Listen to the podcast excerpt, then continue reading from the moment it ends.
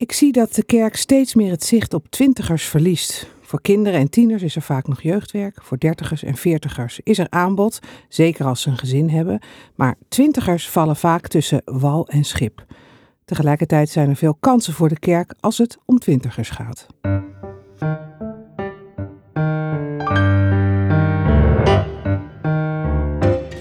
De Theologie-podcast gaat over wat vandaag speelt in kerk en theologie. En de Theologie-podcast wil delen, inspireren en verdiepen. Tabitha van Krimpen is bedrijfskundige en masterstudent theologie aan de PTHU. In 2021-22 was ze de jonge theoloog des Vaderlands. En binnenkort ligt in de winkel, of beter gezegd, nu ligt al in de winkel haar boek Bottom-up Kerk. Zijn waar twintigers zijn. Welkom uh, Tabitha. Ja, dankjewel. Beetje gek voor jou, want normaal zit jij uh, Ja. aan de interviewkant. Omgekeerde En rol nu, eh, dit keer. nu word jij geïnterviewd, hoe is dat? Ja, ook wel leuk, wel, wel spannend. Ja, wij zitten in verschillende levensfases. Klopt. Jij bent twintiger, ik ben vijftiger. Ja. Eh, hoe anders zitten wij zondagochtend in de kerk? Oeh, dat is een goede vraag. Nou ja, jij hebt denk ik al vaker daar gezeten, veel vaker dan ik. Ehm, bent in een andere tijd opgegroeid. Ja, luistert misschien anders. De, de, de kerkelijke begrippen, de theologische taal is misschien wat bekender dan voor mij of mijn generatie. Ehm, de vormen zijn misschien vertrouwder. Ja. Ja, maar toch moet je dat ook weer niet te veel tegen elkaar uitspelen. Nee, ik. precies. Maar er is wel verschil in hoe we daar zitten. En, eh, en hoe we dingen horen en waar we mee bezig zijn in Ja, onze levensfase. En ook wat we misschien als relevant ervaren. In wat we horen of waar we iets mee kunnen. Heb je ja. daar een voorbeeld van? Nou, ik denk dat twintigers bijvoorbeeld wel snel zoeken van wat kan ik hiermee in mijn eigen leven en hoe raakt dat aan de dagelijkse praktijk, gewoon van maandag tot zaterdag. Heel toepa- hoe, hoe toepasbaar is wat ik op zondag in de kerk hoor. Ja, dus alleen al het gegeven dat het op die zondagochtend moet gebeuren, wat voor veel kerkgangers zo is, is voor twintigers helemaal niet zo. Die zoeken vaak naar een geloof wat, ja, wat over de hele week gaat. En eh, hoeft dat niet per se op zondagochtend, maar kan dat ook door samen te eten eh, door de week en de ontmoeting daar. Wat is jouw eigen geloofsachtergrond? Hoe ben je, hoe ben je opgegroeid als, eh, als kind in de kerk of als tiener? Ja, kerk en geloof waren denk ik wel van jongs af aan heel erg vanzelfsprekend eh, voor mij en voor ons gezin. Ik kom uit eh, Woudenberg, ehm, Bijbelbelt, ging naar een christelijke basisschool, middelbare school. Ehm, ouders actief in de kerk, vader in de kerkenraad, moeder kleuterjuf in het dorp op de christelijke basisschool. Ja, gewoon twee keer per zondag naar de kerk, ehm, Bijbel lezen aan tafel. Ja, ik kreeg wel van jongs af aan mee dat dat heel erg belangrijk was. Ehm, dat geloof echt erger, ergens over ging. Dat dat ook wel het belangrijkste was, of is in je leven. Ik kreeg dan een bijbeltje van mijn opa en oma. ehm, dat je maar een nieuw hartje mag krijgen. Ja, ik snapte heel veel niet. Maar ik dacht wel van oké, dit, dit gaat ergens over. We gingen naar christelijke conferenties. waar mensen getuigenissen vertelden. Ehm, ja, ik dacht van wow, wat gebeurt hier? Daar, daar wil ik meer van weten. Mm. Maar nou, ook wel vanaf het begin aan veel vragen en eh, onderzoekend. En was daar ruimte voor? Eh, moeilijk. Hoe ouder ik werd, hoe, ja, hoe meer vragen, maar ook wel hoe lastiger dat werd. Catechisatie bijvoorbeeld was daar weinig ruimte voor, voor mijn gevoel. Of ja, zocht de dominee ook een beetje in een diverse groep van eh, hoe, ver, hoe diep duiken we in al de, de thema's. Mhm. Ehm, dus dat is ook wel de reden geweest dat ik theologie ben gaan studeren. Omdat ik zelf aan de slag wilde en dacht, ja, als ik het antwoord niet in de kerk hoor, dan ga ik zelf maar op onderzoek eh, uit. En eh, toen leerde ik over hoe verschillend je de Bijbel kan lezen. En eh, over de diversiteit van het christendom al vanaf het begin. En over de, de gnostiek. En, nou, dat was, vond ik allemaal fantastisch. Ja, wel Ja. heel boeiend om daar dan mee bezig te zijn. Eh, ja, heb jij ook wel eens momenten gehad, wat, wat veel mensen, waar mensen toch veel, vaak wel tegenaan lopen, dat je dacht, nu, eh, nu zou ik kunnen afhaken, nu zou het voorbij kunnen zijn tussen mij en de kerk? Of was de liefde toch zo aanwezig dat dat niet gebeurde? Nou ja, ik begin het boek ook wel met die haat-liefde verhouding die er voor mij ja, was en denk ik nog steeds wel is. Ehm, ja, de liefde die zorgt ook dat ik bij de kerk blijf. Dat ik nog steeds ja, door heb van het gaat hier ergens over. Ook nou, met mijn studiekeuze. Ik had ook makkelijk met mijn bedrijfskunde achtergrond in het bedrijfsleven kunnen gaan werken. Ja, Ja, want je hebt eerst bedrijfskunde gestudeerd.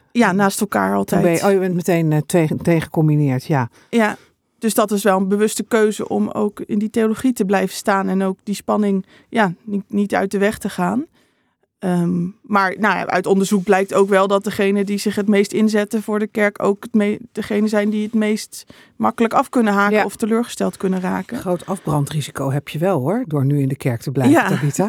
Ja, dus daar ben ik me wel van bewust. Ja. En dat gaat ook wel met vlagen, moet ik zeggen. Ja. Ik ben blij dat je er wel voor kiest hoor. Eh, ik werk zelf ook in de kerk, dat weten we allemaal wel. Mhm. Je hoort nog wel eens in de kerk zeggen, ach die twintigers, ja, die zijn heel druk met van alles. Ze zijn aan het studeren, ze zijn opleiding aan het doen, ze zijn aan het settelen, relaties krijgen.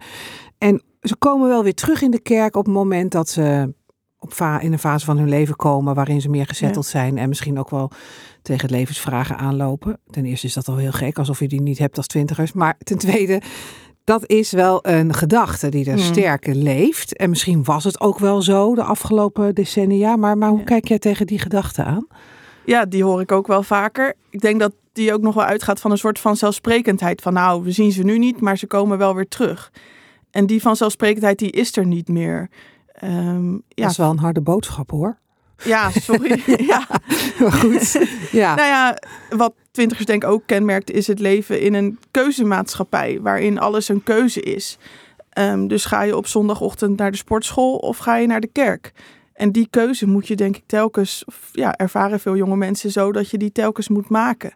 Elke zondag opnieuw. Ja, Zo. en niet meer die vanzelfsprekendheid van ik zit in de kerk en ik doe dat 30 jaar lang. Ehm, en die twin, ja, twintigerfase is een fase waarin er heel veel gebeurt, maar daardoor ook ja, kan maken of breken eigenlijk of die relatie met kerk en geloof in stand blijft of niet. En Ja. juist als het uh, rumoerig is, ehm, moet dat zich ook bewijzen, denk ik. Ja, en dus die vanzelfsprekende terugkeer die er misschien ooit was. Ja. Daarvan zeg jij, nou dat is nog maar de vraag. Ja, ik had van de week nog een gesprekje met iemand die zei: Ja, ik hoor van mijn vrienden die willen dan geen beleidenis doen, want ja, dat vinden ze ingewikkeld en geloof weet ik niet zo goed. Maar als ze kinderen krijgen, willen ze die wel laten dopen. Maar in een deel van de kerk dan kan dat eigenlijk niet. Ehm, dus dat was wel een soort afweging van ja, zelf geen beleidenis, maar dan wel, ja, vind het toch belangrijk om wel iets van dat geloof door te geven aan de kinderen. Maar dat is dus lastig om die, die verbinding te maken tussen Ja. die Ja, levensfase. ook. ja, precies. Je noemde al een paar specifieke uitdagingen voor twintigers eh, om aan die kerk verbonden te blijven. Mhm. Ehm, bijvoorbeeld, eh, wat je net zei, de keuze. Altijd maar weer, oh, hè, vorige generaties hadden blijkbaar een, nou eenmaal besloten, we gaan gewoon en dan gingen ze. ja. Bij twintigers is het elke zondag weer de vraag, eh, ga ik wel of ga ik niet? Of ga ik wat anders doen? Ja, en dat is natuurlijk makkelijk om dat ook op die twintigers af te wijzen. hè, Van nou, die moeten gewoon duidelijk dan een keuze maken. En waarom zijn ze zo afwachtend? Ik hoop dat ik mijn vraag niet zo stel. Nee, nee, maar dat, die indruk kan dat misschien Ja. wekken voor de luisteraar. Ja, Ehm, maar dat zegt ook heel veel over deze tijd, denk ik. Waarin, je, waarin er zoveel aanbod is, waarin er zoveel prikkels op je afkomen. Waarbij alles ook een keuze wordt. Omdat, het, ja, omdat je zoveel mogelijkheden hebt. Ja. En dat is ook een van de redenen waarom zoveel jonge mensen kampen met stress en burn-out. Omdat ze niet goed weten van wat is nou de goede keuze. En in een tijd waarin zoveel vrijheid is, waar vind ik dan nog richting in mijn leven? Waar ja, die verzuiling bestaat niet meer. Het is niet meer vanzelfsprekend wat je gaat doen. nee, het is ook al- wel heel om af en toe knettergek van te worden, al die keuzes. Ja, Dat is één iets wat, wat voor die generatie speelt. En jij zegt heel terecht ook voor andere generaties. Hm. Wat, wat zou je nog meer specifiek kunnen noemen voor twintigers waarvan je zegt, ja, dat zou als een reden kunnen zijn dat ze afhaken? ja, ik hoor ook wel twintigers die teleurgesteld zijn geraakt in de kerk. Die zeggen, nou, dit zou toch juist een gemeenschap van liefde moeten zijn waarin iedereen welkom is.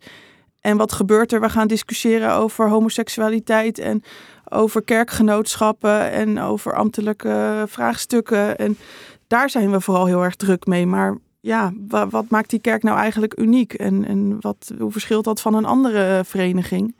Ehm, Dus ja, ze missen het, de gemeenschap en dan vooral het concentreren op onderwerpen waarvan ze denken, ja, moet het daar nou eigenlijk over gaan? Is dat het? Ja, maar ook een soort hypocrisie van...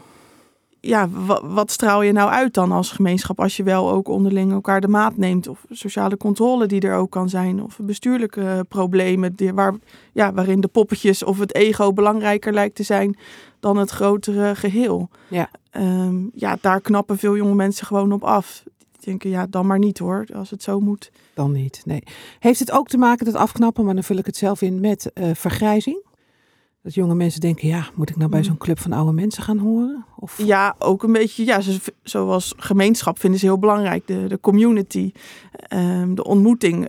ja, ze vindt het ook belangrijk om bijvoorbeeld vrienden te maken in de kerk. Ja, als je ja, op eerste gezicht weinig mensen zien die op jou lijken of dezelfde levensfase zit, dan ja, wordt dat toch een stuk lastiger. Ik ben zelf ook wel, uh, ik woonde in Hoofddorp en uh, toen kwam een ouder stel naar me toe. Ja, we hebben hier nog meer jongeren hoor. Kijk, daar is een, uh, een stel van half dertig met kinderen. En ik Jij dacht, begin twintig. sorry, ja. dat kunnen we ouders bijna zijn. ja. ja. Dus dat voelt dan toch als een stukje afstand. Ja, precies. Wat missen kerken als, die, als de generatie van de twintigers er niet is? Wat, wat, wat raak je dan kwijt als, als, als geloofsgemeenschap? Ja, um, nou, ik denk een stukje ja, vernieuwing. Het gaat bij mij, bij de generatie, niet alleen om die twintigers per se, maar ook om de verbinding tussen de verschillende generaties. En hoe geef je weer door wat je ontvangen hebt? Hoe geef je geloof ook door? Um, ik ben bijvoorbeeld ook voorstander van mentoraat, waarbij een ouder gemeentelid en een jonger iemand aan elkaar gekoppeld worden en zo ja, samen op pad gaan, van elkaar leren. Um, nou, de twintiger ook erachter komt van hé, hey, die vragen die voor mij nu heel groot en belangrijk lijken, die zijn al door iemand anders doorleefd. En die heeft dat ook meegemaakt en staat er nog steeds. Mm um, dus ja, ik denk dat een jonge generatie ook weer voor nieuwe energie en nieuw elan kan, uh, kan zorgen. En uh, ja, dat samen gewoon een, een, mooi geheel vormt, juist in die diversiteit. Ja, dus die heb je, dat heb je ook nodig, dat nieuwe elan, om ook weer verder te kunnen met volgende ja, generaties. En niet als een bedreiging, maar als een welkome aanvulling. Ja, ja want is dat ook nog wel eens iets, dat, dat het als een bedreiging wordt gezien? Ja, toch wel ja, dat ze hebben, oeh, nu moeten we een andere liedbundel. Nu mag het orgel niet meer. Oh nee. Uh, ja. Wat nu? Mensen voelen zich wel snel aangevallen oh, ja. uh, als het daarover gaat. Ja. ja. ja. Of uh, discussies, jongeren mogen een jeugddienst organiseren. Nou, dat mag, maar de dominee heeft het thema al bepaald. En er mag niet meer dan één Engelstalig lied, want anders haken de ouderen af. Nou, de jongeren willen graag om half elf beginnen in plaats van tien uur. Nee, dat kan niet, want dan, dat past niet in de routine van uh, de ouderen.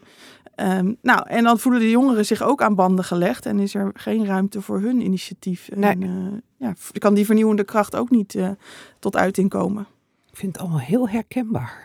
ik heb dit allemaal meegemaakt. Helaas. Maar het gaat niet om mijn ervaring. Ja. Um, Jij bent ook uh, bedrijfskundige uh, en dat, dat is ook te merken in je boek. Uh, want ja, je zegt ja, je moet ook kijken naar doelgroepen als je het over de kerk hebt. Doelgroepenanalyse. Mm -hmm. En dan ook dus die twintigers als doelgroep. Je noemde al een paar dingen hè, waarin twintigers gaan onderscheiden van, van andere generaties. Maar is daar nog ja. meer over te zeggen? Wat, wat specifiek voor deze generatie is? Ja, nou ja, twintigers op zich zijn geen generatie natuurlijk. Nee. Ik ben zelf van 1998 en val daarmee tussen de millennial generatie en de generatie Z in. Um, dus millennial is ongeveer 1980 tot 95, 2000. En generatie Z, ja, die zijn echt opgegroeid met die smartphones van jongs af aan. Nou, bij mij kwam dat in mijn middelbare tijd. Je zit aan de hand vast eigenlijk. Ja, klopt. Zo. Bijna ja. ingeëtst, maar dat scheelt niet veel ja, meer. Dus die generatie Z, die wordt ook wel de digital natives genoemd. Dus nou, dat digitale is helemaal, uh, ja, zijn ze helemaal mee vergroeid inderdaad. Um, en in dat generatiedenken is, wordt ook gedacht dat de, de ervaringen, de, de gebeurtenissen die je meemaakt in je jeugd, dat die vormend zijn voor, die, ja, voor dat cohort, voor die, die leeftijdsgroep. Um, dus nou, bij mijn generatie is dat bijvoorbeeld 9-11, uh, de kredietcrisis, de toeslagenaffaire, um, klimaat is heel erg belangrijk. Uh, nou, en dat vormt ook bijvoorbeeld, we zagen weer een onderzoek over vertrouwen in de overheid, wat heel erg laag is. Ja. Nou, ook zeker bij jonge mensen. Ook in de kerk, hè? Ja, ook in de kerk. Heel laag. Ja, en zij zien, ja, zij zien ook bijvoorbeeld die toeslagenaffaire en denken, ja, wat gebeurt daar allemaal bij die overheid? Kan ik de overheid wel vertrouwen? Uh, ja, hoe, hoe weet ik dat de banken niet uh, investeren in uh, fossiele brandstoffen? Ehm, waarom moet ik daaraan meewerken? Ehm, ja, voelen daar een hele grote afstand tot die instituten waar kerk ook bij hoort, die mm -hmm. ja, gebouwd zijn of ontstaan zijn in, in een tijd waarin nog heel erg dat, ja, dat efficiëntiedenken en beheersing, rationaliteit belangrijk was, uh, toch een meer bureaucratische vorm had. Ja. En dat, dat, werkt, ja, dat werkt voor veel jonge mensen niet meer in deze tijd. Nee. Um, nou, dus die meerkeuzemaatschappij is heel erg belangrijk. Nou, en ze zijn dus ook gevormd door, door crisis ook echt. En dat heeft ook wel ja, zijn weerslag, uh, denk ik. Dat, nou, er wordt gesproken over een polycrisis. De crisis stapelen zich op.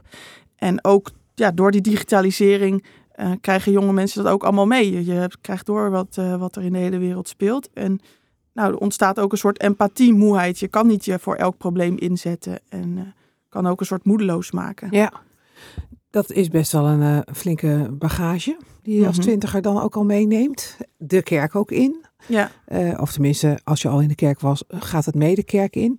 Um, wat, heb je, wat hebben twintigers? Ik realiseer me wel bij elke vraag die ik stel, maar dat mhm. generaliserend is, maar oké, dat moet dan maar even. ja. Maar uh, wat heb je dan als twintiger eh, of tussen die generaties in, of uh, komend uit die generatie nodig als je in de kerk komt? Wat, wat is dan? Ja. Uh, je had het al over gemeenschapszin, maar en, en zeg mhm. maar de, wat, de, laag, de spirituele laag daaronder. Wat, wat, wat. Ja, het is ook een tijd waarin presteren heel erg belangrijk wordt gevonden. Dus te midden van al die keuzes moet je ook, ja, komt ook een bepaalde druk bij dat je zelf de goede keuzes moet maken. En als je die goede keuze niet maakt, ja, dan ben je een, een loser, dan ben je de verliezer. Dus ook een soort sterke scheiding tussen winnaars en verliezers in, in de hele maatschappij eigenlijk wel. Ehm, en ik denk dat de kerk daarin echt een tegengeluid kan brengen, waarbij ze zeggen, nou, het gaat hier niet om winnaars en verliezers. We zijn hier allemaal ja, gelijk voor het aangezicht van God, zou je kunnen zeggen. Um, en ook ja, dus dat niet moeten. Veel jonge mensen zoeken naar de, in de kerk een plek van kwetsbaarheid, waarbij ze niet hun perfecte zelf hoeven te zijn, zoals dat op social media vaak is. Ehm, waarbij ja, de maskers af kunnen en echte ontmoeting is van hart tot hart, tot hart. En hmm. niet meer de, de schone schijn hoeft opgehouden te worden. Dus zoiets als de zondagse kleren. Ja, dat, dat werkt dan niet meer. Die willen juist, nou, als ik in de kerk ook met mijn kapotte spijkerbroek mag komen, dan dan is het een plek waar iedereen mag zijn. Ja. Um, dus de kerk als plaats waar je echt kan zijn? Ja, met ja, dus alles. Dus echtheid, authenticiteit, ja. dat is heel erg belangrijk. Dat, omdat dat in de samenleving ook steeds moeilijker wordt. Is dat ook wat kerken bieden aan, aan twintigers? Ja, als die vraag stel, is het al duidelijk. Maar wat zie jij op dat vlak? Um, nou, lastig, denk ik. Ja, en ook die, ver, twintigers zoeken ook heel erg naar een verbinding met het dagelijks leven. Dus, ehm, dus nou, ik had van de week ook nog gesprekken met vrienden over relaties en, en hoe blijf je trouw in een langere relatie. Uh, dat zijn thema's waar ik eigenlijk weinig echt goede doorleefde preken over hoor, concludeerden wij samen. Ja. Um, dus ook een beetje ja, dat voeten in de modder. Ehm, een predikant is niet meer iemand die de antwoorden heeft, maar iemand die laat zien hoe je ja, met vallen en opstaan toch een leven met God leidt. En uh, hoe dat er dan uitziet in de dagelijkse praktijk. En niet meer wat abstracte waarheden, waar, ja, wat vast allemaal zal kloppen en exegetisch uh, waar zal zijn. Ja. Maar wat niet raakt aan het hier en nu. Nee, dus en, en, en, en krijg, ontvang je dat in de kerk als twintiger? He, de kerk in de breedte hoor, PKN, ja. Protestantse kerk, Evangelische kerk, Katholieke kerk. Is dat, is dat hoe de kerk is ingericht, om het maar eens even onderbiedig te mhm. zeggen? Of, of gaat het in de kerk toch meestal over onderwerpen waarvan je als twintiger denkt, ja leuk en mooi en het is vast heel goed over nagedacht, maar wat heb ik eraan? Ja, eigenlijk is dat wel de reactie die ik vaak hoor. Hmm. Ja, dus voor hen is het belangrijk dat dat Bijbelverhaal, hoe gaat dat ook weer leven in mijn eigen leven. Of nou, ik heb ook twintigers dus geïnterviewd voor het boek. En iemand zei, nou, dat verhaal van die, die Exodus, die uittocht, dat spreekt me zo aan. Want ik herken ook dat in mijn eigen leven. En ik heb ook een woestijntijd waarbij alles uh, doorlijkt en ik niet weet hoe het moet. En dan daarna komt toch weer ja, het beloofde land of een stukje hoop. Ehm, dus hoe kan je die link maken tussen nou, dat oude boek van 2000 jaar geleden en thema's nu? Dat is denk ik wel echt de uitdaging. En predikant heeft daarin nog steeds een belangrijke rol. Ehm, nou, de dingen die ik heb gezien of de gesprekken die ik heb gevoerd, blijken ook, zeggen jonge mensen, die zeggen, nou, die predikant zien we als een soort expert. Ehm, bij studentenverenigingen kunnen we heel lang onderling uh, discussiëren over van alles, maar nou, een predikant heeft daarop gestudeerd en die kan een stukje verdieping uh, aanbrengen en onze bepaalde richting wijzen. Dus dat wordt dan echt wel gewaardeerd, die, die expertise en kennis. Ja, en gebruikt die dan ook op zo'n manier dat twintigers er ook wat aan hebben. Ja. ja, ik herken zelf wel wat je nu zegt, denk ik, als ik een preek maak. Um, ik heb twintigers in de kerk, daar ben ik heel blij mee. Um, dat ik ook altijd zit te worstelen met in hoeverre, of tegen wie ik nou, over wie, tegen wie ik nou spreek. Hmm. want de breedte van de gemeente is, het grootste deel is oud.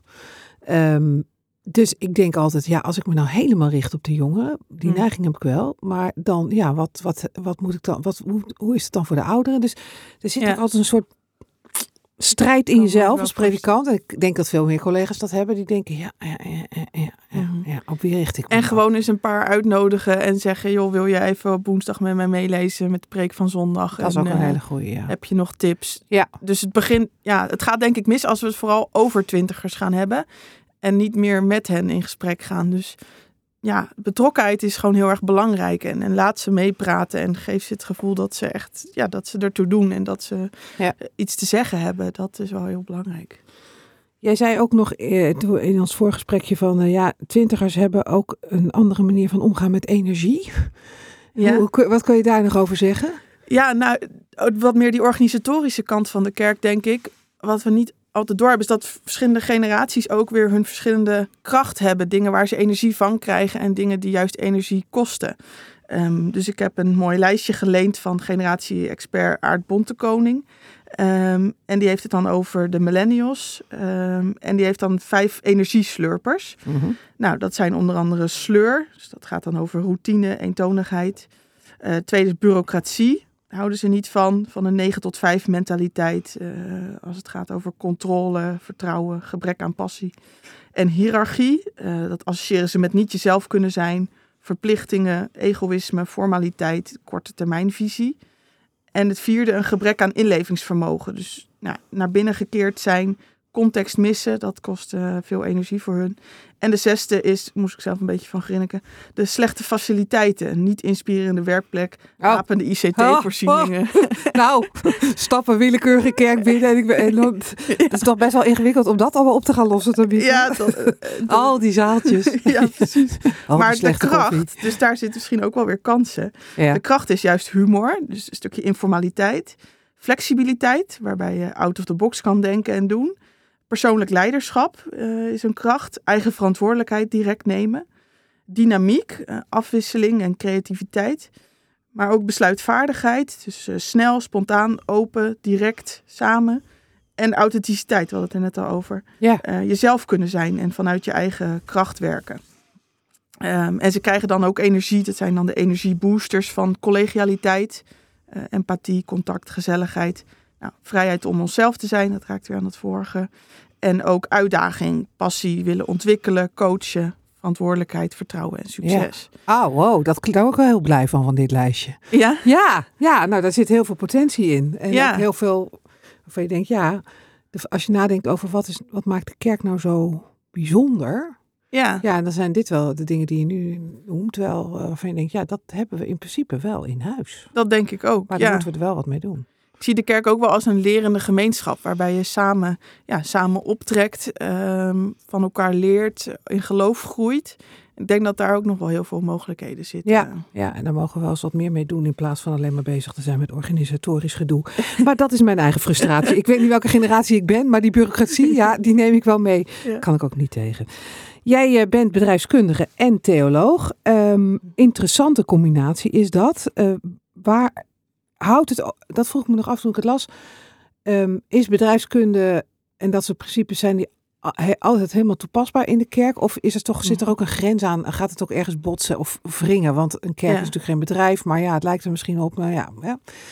Ja, dat, daar heb ik zelf ook wel een beetje over na zitten denken of zitten zoeken. Inderdaad is de kerk geen bedrijf. Dus ik denk dat je ja, een stukje efficiëntie of, of alles willen regelen, dat je daar ook weer mee moet uitkijken eh, in de kerk. Of als je mensen te veel als, eh, nou, bedrijfskunde, de human resources, als we mensen als hulpbronnen gaan zien, dan ga je juist weer te veel mee in het dominante verhaal Mhm. ik denk dat ik vooral uit de bedrijfskunde een stukje pragmatisme ook haal. Ehm, het zit ook wel in mijn persoonlijkheid, gewoon het aanpakken en het doen. En nou, ik denk dat de kerk soms ook wel wat meer ondernemerszin mag hebben en wat meer durf om gewoon nieuwe experimenten te gaan doen en soms ook maar dingen te laten mislukken. Ehm, en dat dat niet altijd erg is. Ehm, dus Is, bij, daar, is er een te grote voorzichtigheid op dat vlak? Ja, toch wel. Ja, ik ben ook wel betrokken bij de PKN op centraal niveau. En dan is toch vaak, gaat het over, nou laten we dit nog eens een keer goed doordenken. En wat heeft dit besluit dan voor invloed op de ecclesiologie? En kunnen we dat theologisch allemaal wel verantwoorden? En we maken nog een werkgroep en een commissie. En we schrijven nog een document erover. En dan is het weer twee jaar later. En dan verdwijnt het in een soort grote brei Ja. En horen we nooit meer iets van vernomen. Nee, precies. Ja. En ja, dat is wel nou, een van mijn frustraties. Dat elk goed idee of groter idee weer ja, soort afzwakt. ehm, op de manier hoe dat nu is geregeld. Ja, en je zegt als je er dan vanuit bedrijfskundig perspectief naar kijkt, dan Mhm. zou je dat helemaal niet gek moeten vinden om, om daarover na te denken. En om Ja. wel dingen uit te voeren en, en gewaagde keuzes te kunnen Ja, maken. dus in bedrijfskunde heb je de, de innovatietrechter, waarbij je heel breed begint en alle ideeën welkom zijn. En misschien maar twee of nou, twee ideeën echt werken en zich in de praktijk bewijzen. Maar dat is helemaal niet erg. En nou, in de kerk zijn we toch heel erg voorzichtig vaak en willen we alles afdekken en geen risico's nemen.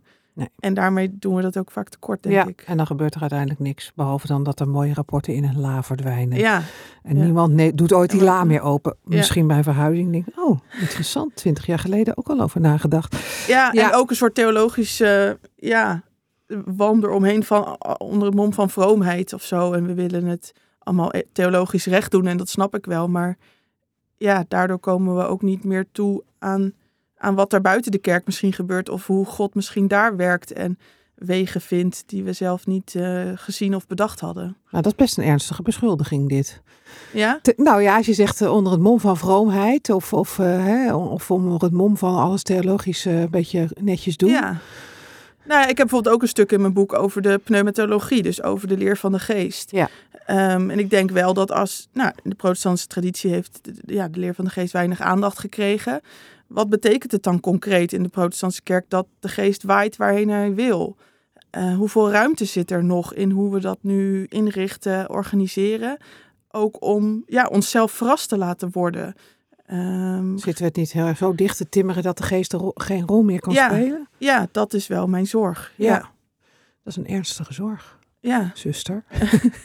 nee, maar goed dat je de vinger erbij legt. Want dat moet je... En dat is ook een open vraag hoor. Ja. Dat, dat, Nee, Ja. precies. Nou, die beantwoord je ook niet in je boek, maar het is wel goed dat je de vraag eh, opwerpt. Ehm, Bottom-up kerk heet, is de Mhm. titel van je boek. Ja. Dat ehm, is ook een term, denk ik, uit het bedrijfsleven. Klopt. Bottom-up, leg eens uit wat dat is. Ja, dat komt uit het strategisch management. Je moet een soort piramidevorm bij voorstellen. Ehm, bij de gewone piramide heb je dan bovenop een klein groepje, ja, de top. Eh, zij zetten eigenlijk de, de lijnen uit, de, de koers eh, zetten ze uit voor de rest van de organisatie. De, ja, in het klassieke model de werknemers onderaan, het brede deel. Ehm, maar dat wil ik omkeren. Dus wat nou als dat brede deel bovenaan staat, dus de bottom, eh, de onderkant eh, bovenaan. Ehm, en als die het echt voor het zeggen hebben. En hoe kan dat eruit zien als je dat op de kerk toepast? Ehm, dus niet meer eh, ja, één groepje mensen die, die in, de, in een kerkenraad zitten of daar in een ambt zitten die dat, dat bepalen. Maar wat nou als we echt gaan luisteren naar gewoon die brede ehm, binnen en buiten de kerk? Voor mij is die lijn ook niet zo heel scherp. Nee. Ehm, en als we ja, gewoon weer te, te, te- ja, ons oor te, leggen, te luisteren leggen naar wat daar speelt en waar echt behoefte aan is. Ehm, dat zou denk ik heel erg eh, goed zijn. Ja. Zijn er voorbeelden uit het bedrijfsleven waarin, eh, waaruit blijkt dat dat dan ook echt wel tot iets goeds leidt? Ja, binnen het bedrijfsleven is dit ook wel echt een, een trend. Zelfsturende teams bijvoorbeeld. Ehm, ja, deep democracy, dat is een soort methode waarbij juist de minderheid gehoord wordt eh, als het gaat over besluitvorming. Ehm, dus dit is wel een bredere beweging, in, ik denk in de hele samenleving, waarbij steeds meer oog komt van ja, wie zit er aan tafel en wie niet? Wie mag meepraten en wie niet? Nee. Ehm, en dat is ook een heel erg christelijk idee. Dus voor mij is het beeld van het lichaam van Christus ook heel erg belangrijk eh, daarbij. Dus hoe kunnen we, ja, Paulus schrijft daarover, van juist eh, het deel wat je het, meest, het minst denkt nodig te hebben van dat lichaam, dat doet er wel het meeste toe. En dat is ook wel weer het radicale wat, ja, wat in die Bijbel zit en, in die christelijke boodschap. Ehm, wat, ja, wat de, de standaard even op zijn kop zet en eh, vraagt van nou, misschien is die zwerver die altijd bij de ingang van de kerk zit zondagochtend, misschien hoort die ook wel volop bij, eh, bij kerk, Ja. en bij onze gemeenschap. En misschien zijn die twintigers waarvan we denken, nou ja, die weten toch niet wat ze willen. We wachten wel tot ze volwassen zijn geworden. Misschien zijn die wel Ja, heel belangrijk voor de kerk. En moet je die ook ruimte geven. Nou, Ja. functioneert zo'n eh, zo'n kerk. Hè, kijk even bijvoorbeeld naar de protestantse kerk, die ken ik het beste. Maar geldt eigenlijk voor alle kerken.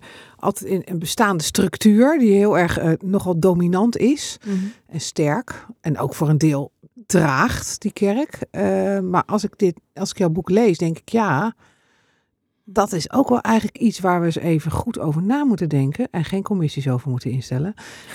of daar niet eens wat aan moet gebeuren. Want die structuur houdt ook in stand dat bepaalde groepen er niet bij kunnen. Ja, um, dat, dat is ook wel een van de punten, ja, meer richting het einde van het boek. Hoe richt je dat in? En als je zegt dus dat je als kerk meer open wil staan voor de omgeving, hoe doe je dat dan? En nou, er zijn ook wel ontwikkelingen binnen de protestantse kerk rondom lichter kerk zijn. Ja. Ehm, dus die gedachte is er wel, maar de, uitvoering gaat vaak nog wel uh, moeilijk. Ja, want lichter kerk zijn, dat wil zeggen dat er niet meer, dat je niet een kerkraad van 25 mensen meer nodig hebt om, een, om een kerk te kunnen zijn. En allerlei colleges met elk hun eigen vergaderingen en, en uh, verantwoordelijkheden, maar die niet meer met elkaar praten. En, waar en die vooral bevolkt worden door, uh, door allemaal heel goedwillende 60-plussers. Ja. Ja, klopt. Ja. En, en als je daarmee in gesprek gaat, dan is wel mijn ervaring dat je dan krijgt, ja, maar we doen dit toch met de beste intenties. En ja, maar we doen dit toch al zoveel jaren vrijwillig. Um, dus mensen voelen zich ook snel persoonlijk aangevallen als je daar ja, dat probeert anders in te regelen.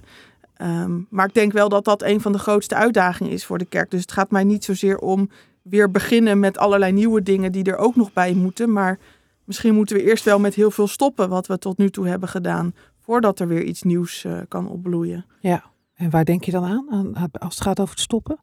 Nou, dus aan al die vele commissies en werkgroepen. En nou, voor twintigers werkt het goed om gewoon dingen op projectbasis te doen. En als er, oh, er komt weer uh, de, de jaarlijkse rommelmarkt, bazaar in het dorp, uh, komt weer eraan. Wat kunnen we als kerk daar gaan doen? Nou, gaan jullie maar even met z'n vieren daarover nadenken. Gewoon dat, veel organischer. Uh, en wat, ja, wat oppopt. ja, en dus mensen niet uh, vragen om zich te committeren voor een aantal jaren in een kerkenraad, maar gewoon ja. in kortdurende projecten. En dan, dan, vraagt veel aan organisatie. Al is dat natuurlijk ook nog wel lastig, want ja, een scriba-functie of zo kan je dat ja. op projectbasis doen. Is toch wel fijn als ben die ik wel voorzichtig. Als die wat fijn, ja, ja, nou, maar ik zie ook niet een hele. Het is ook niet zo dat jij zegt dat alles anders moet. Dus nee. dat, uh, creativiteit en innovatie, hè, dat, dat is ook echt wel een kenmerk van de, van de twintigers. Mm -hmm. Voor zover je dat dan weer generaliserend kan zeggen, maar doen we dan toch maar wel. Dat moeten we natuurlijk, dat moet de kerk natuurlijk ook gewoon omarmen en binnenhouden ja. en halen en uh, uh, ja, deel laten zijn. Um, ja. Stel nou, ik ben uh, dominee in een kerk, wat toevallig ook nog zo is. en uh, ik zie, de, we hebben wel wat, uh, we hebben wat vacatures in een kerkenraad, maar ik realiseer ook maar wel, ja, die twintigers, die hebben daar geen zin in. Um, mm -hmm. Hoe zorg ik dan wel dat, die, dat zij wel ruimte krijgen ook en dat er ruimte is voor hun creativiteit, hun eigenheid, hun... Ja. Nou, ga eens met ze in gesprek. Um, er zijn bijvoorbeeld ook kerken die hebben een ouderling-relaties bijvoorbeeld, uh, die zich daarmee bezighoudt. Of met een uh, marriage course. Of, uh, um, of een, iemand die gaat over communicatie.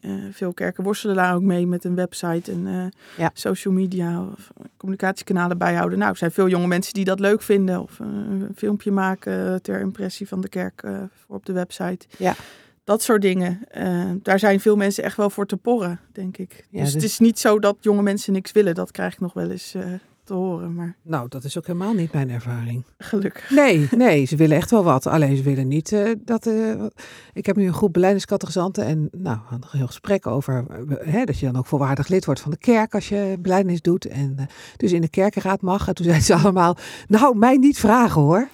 maar ze doen wel van alles in de kerk. Hè. Ze ja. organiseren inderdaad heel veel van de techniek en de communicatie en de kindernevendienst. Dat doen ze wel allemaal. Maar het idee van in zo'n kerkenraad, nee, ja. absoluut niet. Dus, ja. nou ja. Ik hoorde bijvoorbeeld ook iets, een wat vergrijsde kerk, die krijgen... nou, ik denk ook dat we naar die situatie gaan waarbij er kerken zullen zijn die um, weinig mensen hebben, maar wel heel veel geld. En kerken die nog veel mensen hebben of, of veel ja, energiekracht hebben en, en weinig uh, geld. Um, maar dit was dus een kerk die, nou, die kreeg een groot legaat. En die dachten, nou, we gaan uh, een nieuw liturgisch centrum maken. En nou, degene die mij vertelde, die zei... ja, ze willen kapstokjes voor de kinderen, maar er zijn helemaal geen kinderen. Oh. dus, en ik zei van, nou, kan je niet iets... Uh, mijn ideaal zou zijn dat mensen gewoon ideeën kunnen indienen. Oké, okay, we hebben dit bedrag te besteden als kerk. Wat zou, wat jullie betreft, de beste besteding daarvoor zijn? Wat komt het liefst ook de omgeving of de wijk of de, de stad aan, ten goede? Um, en dan maar ja, samen stemmen, een soort democratisch besluit over wat er dan mee moet gebeuren. En daarmee betrek je dan ook weer de gemeenschap bij ja, het voortbestaan, de toekomst van, ja, van de kerk. Ja. Stel nou, jij uh, krijgt een kerk overhandigd, zo van, alsjeblieft Tabita, deze kerk is voor jou. Ga jij hem maar eens even, en geld is geen probleem, ga jij maar eens even inrichten op de manier zoals je nu in je boek hebt beschreven. Wat, wat zou je dan gaan doen? Ja, dat is wel een leuke, prikkelende vraag. Ehm, ja, ik zou ehm, nou, in ieder zorgen dat er genoeg theologische kennis ook uh, in huis is. Ehm, dat er nou, iemand is die, uh, ja, die een beetje met, met marketing uit de voeten kan. Die zorgt dat, dat de omgeving ook bekend is van wat er in de kerk gebeurt. Dat de kerkdeuren altijd openstaan. Daar ben ik wel een voorstander van. Dus de hele week door? Ja, dat je altijd terecht kan. ook even voor een stilte moment of een kaarsje. Of nou, echt een, een, plek waar iedereen binnen kan lopen.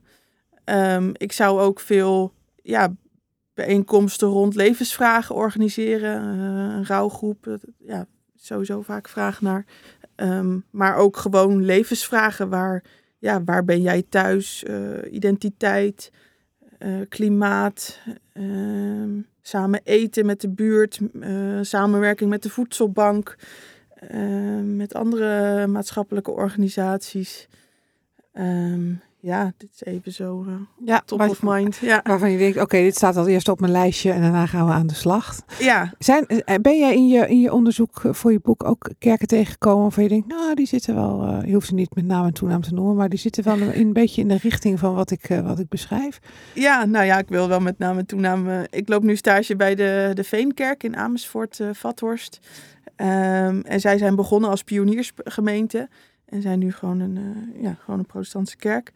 Um, en zij hebben, zijn als eerste begonnen met een abonnement op de kerk in plaats van actie kerkbalans. Um, dus zij zeiden ja, dat actie kerkbalans waarbij je één keer per jaar langs de deuren gaat met flyers en uh, om mensen te vragen of ze alsjeblieft dat geld willen geven aan de kerk. Ja, dat past eigenlijk niet meer bij deze tijd. Veel jonge mensen hebben een abonnement op Netflix, op Spotify. Uh, sportschool. Sportschool, ja. En nou, wat als je dat in dat rijtje plaatst, wat zou de kerk, wat is de kerk je dan waard? En dat is net een andere manier van kijken. Um, die denk ik wel aanzet ook tot reflectie van ja, wat betekent de kerk nou eigenlijk voor mij en wat mag dat financieel ook kosten? En nou, bij hen blijkt ook dat mensen meer geven dan in het oude model. Oh. Um, dat is ook nog eens heel verstandig. Dit. Ja, dus ook per maand. Een maandbedrag voelt ook altijd minder dan een jaarbedrag. Ja.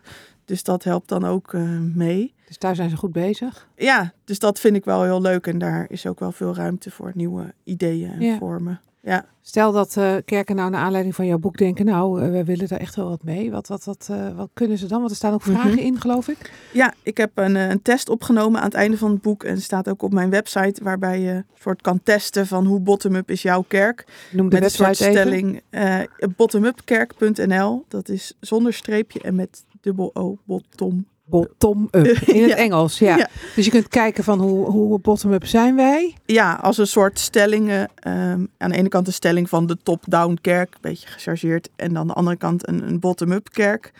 Um, nou, bijvoorbeeld de preekvoorziener is altijd dezelfde persoon.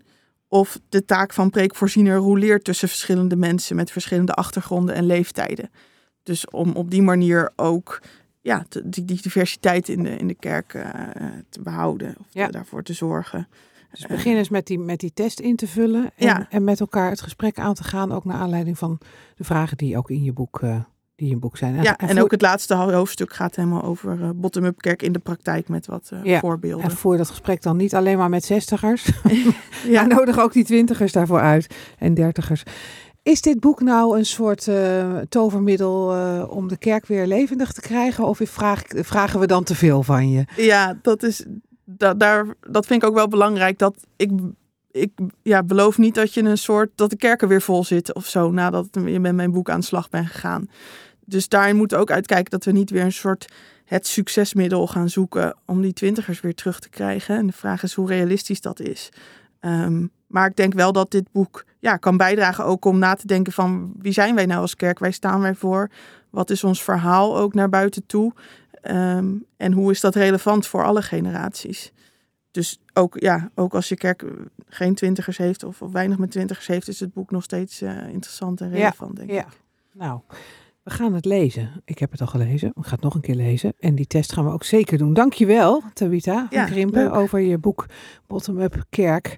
En hoe krijgen we de twintigers weer in de kerk? Eh, nee, het heet anders. Waar... Zijn waar twintigers Zijn zijn. waar twintigers en zijn. Dat is dus precies andersom. Hoe Ja. kunnen wij zijn waar ja, de twintigers precies. zijn? Ik maak de fout al. Dankjewel. En eh, als je als luisteraar nou meer wil lezen over hoe de kerk beter kan aansluiten bij jonge mensen, ga dan naar de themapagina die weer mooi is gemaakt. www.theologie.nl slash bottomupkerk. Daar hebben we een aantal eh, actuele artikelen over dit thema bij elkaar geplaatst. Nou, hoe makkelijk kunnen we het maken? En eh, wist je ook dat de podcast onderdeel is van dat platform theologie.nl. En daarop vind je duizenden theologische blogs, honderden theologische boekrecensies. Artikelen staan er allemaal voor je klaar om te lezen. En eh, we hebben een leuk aanbod voor je. Lees alles op theologie.nl, één maand gratis. Ga naar de site, kies lid worden en gebruik dan de code podcast tijdens je bestelling. Tot ziens op theologie.nl.